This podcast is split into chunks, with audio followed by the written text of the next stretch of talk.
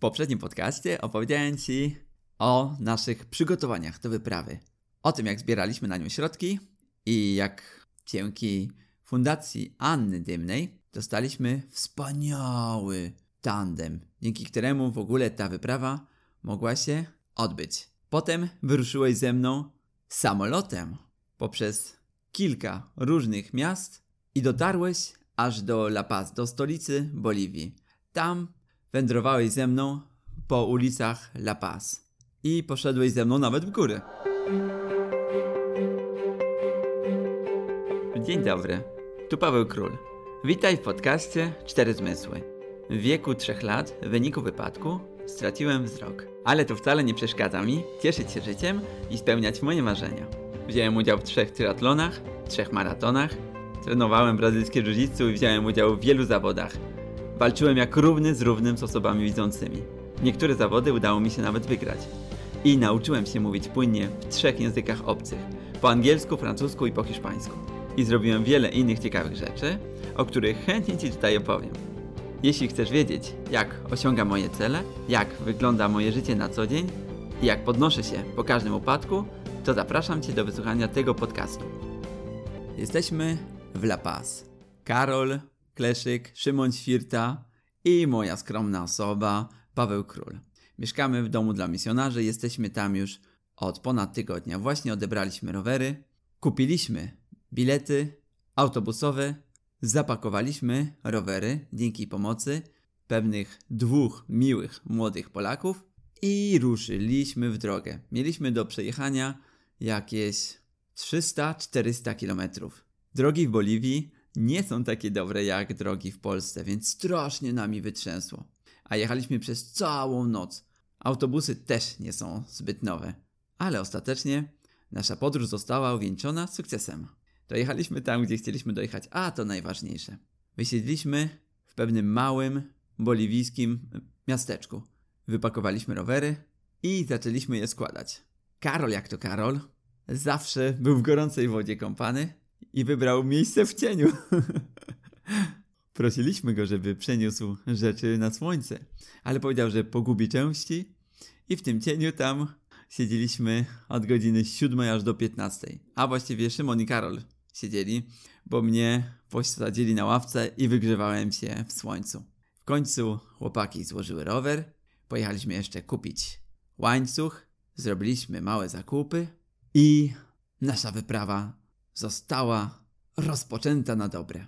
Pierwszego dnia przejechaliśmy około 40 km. Teren był jeszcze dosyć łatwy. Później musieliśmy jechać cały czas, prawie cały czas pod górę, ale wtedy było jeszcze łatwo. Wyobraź sobie, że nasz rower ważył 20 kg, czyli był stosunkowo lekki, ale do rowera mieliśmy przyczepioną jeszcze przyczepkę. Mieliśmy sakwy, w których mieliśmy nasze rzeczy. Mieliśmy też dużo wody. Rower razem ze wszystkim ważył jakieś 70 kg. O, ciężko było jechać na takim rowerze. Jeszcze cały czas pod górę. Gdy dojeżdżaliśmy na miejsce obozowiska, chłopaki rozbijały namiot, a ja, w czasie kiedy oni przygotowywali kolację, a mieliśmy taką specjalną kuchenkę, która była na benzynę, ale działała też na suche drewno, układałem rzeczy w namiocie. Stąd, ponieważ spędzałem dużo czasu w norze, dostałem ksywę borsuk. Wszystkie posiłki spożywaliśmy na ciepło. Wszystko grzaliśmy na tych kuchenkach, na tej kuchence. Mieliśmy sosy w proszku, które rozrabialiśmy z wodą. Do tego mieliśmy bardzo ostrą paprykę. Naprawdę ziałem po nich jak smog wawelski. Mieliśmy też dużo czosnku, cebuli i kabanosy z Polski. Drugiego dnia przejechaliśmy kolejnych kilkadziesiąt kilometrów. Trzeciego też i w ten sposób przybliżyliśmy się do granicy z Boliwią. Tam, w pewnym wagonie, po raz pierwszy od kilku dni, jak cywilizowani ludzie, zjedliśmy sobie normalny, dwudaniowy obiad. Siedząc na krzesłach, przy stole. Wyobraź sobie, że przez kilka dni w ogóle się nie myjesz. Jesz obiad zgarbiony, gdzieś za skałą, schowany. Często wiał bardzo silny wiatr, często jest ci zimno, a tu nagle możesz sobie usiąść wygodnie i zjeść obiad. To było. Nie umiem opisać tego uczucia. To było coś tak wspaniałego. Do tej pory to pamiętam, a minęło już 10 lat, prawie 10 lat. Zjedliśmy obiad, a później przekroczyliśmy granicę boliwijsko-chilijską. I tam po raz pierwszy przeżyliśmy burzę piaskową. Wiało tak mocno, że nie byliśmy w stanie jechać. A piasek, piasek mieliśmy wszędzie. Wytrzymywaliśmy go potem przez cały dzień. Przekroczyliśmy granicę boliwijsko-chilijską i następnego dnia mieliśmy wjechać na cel naszej wyprawy. Najwyższy podjazd rowerowy świata. Aukan Kijcha.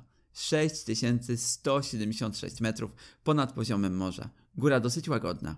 Dlatego właśnie pewni bracia z Polski zrobili to kilka lat wcześniej. Noc spędziliśmy w pewnym zrujnowanym domu. GPS pokazał nam, że byliśmy obok cmentarza. Ale nie wydarzyło się nic niezwykłego. Wyruszyliśmy następnego dnia rano, zrobiliśmy jeszcze małe zakupy na stacji benzynowej i zaczęliśmy się wspinać. Na początku szło nam naprawdę łatwo. Góra naprawdę nie była trudna. Ale wiesz jak to jest. Im dalej w las, tym więcej drzew. No i my też zaczęliśmy męczyć się coraz bardziej, coraz bardziej. W końcu około 18 dotarliśmy do miejsca, w którym, które wybraliśmy na nasz obóz. No a musisz wiedzieć, że tam właśnie około 18 robiło się ciemno. Jak zaczynało robić się ciemno, to wtedy szybko zatrzymywaliśmy się, szukaliśmy dogodnego miejsca na obóz, no i rozbijaliśmy namiot. Zjedliśmy sobie szybko kolację, pogadaliśmy jeszcze trochę, no i poszliśmy spać. To znaczy, myślałem, że poszedłem spać, ale tak naprawdę nie, nie przespałem prawie całej nocy. Miałem na sobie getry, dwie pary spodni, dwie pary skarpet, kurtkę, trzy bluzy, koszulkę, która powinna izolować mnie od zimna, dwie pary rękawiczek, kominiarkę, czapkę, a pomimo tego było mi zimno. Rozumiecie, wiało tak bardzo, że miałem wrażenie, że niczym Aladdin na dywanie my odlecimy z naszym namiotem.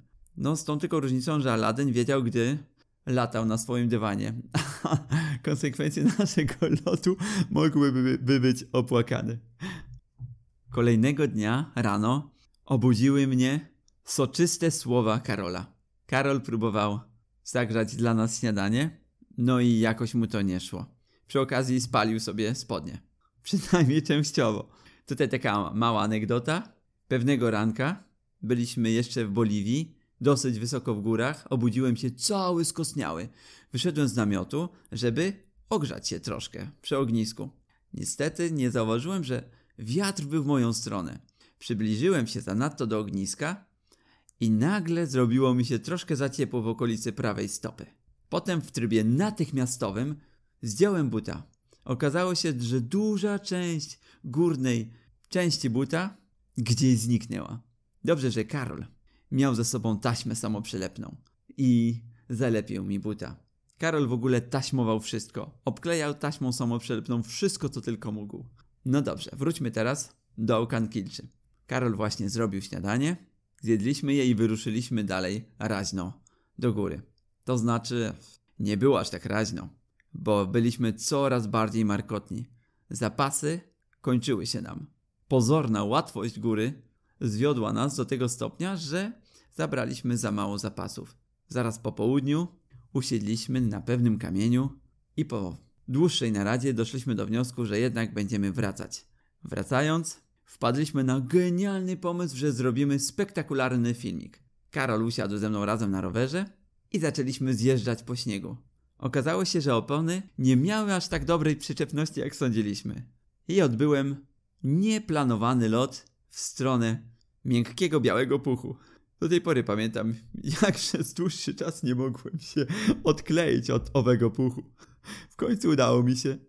No i zjechaliśmy już bez żadnych przeszkód na sam dół.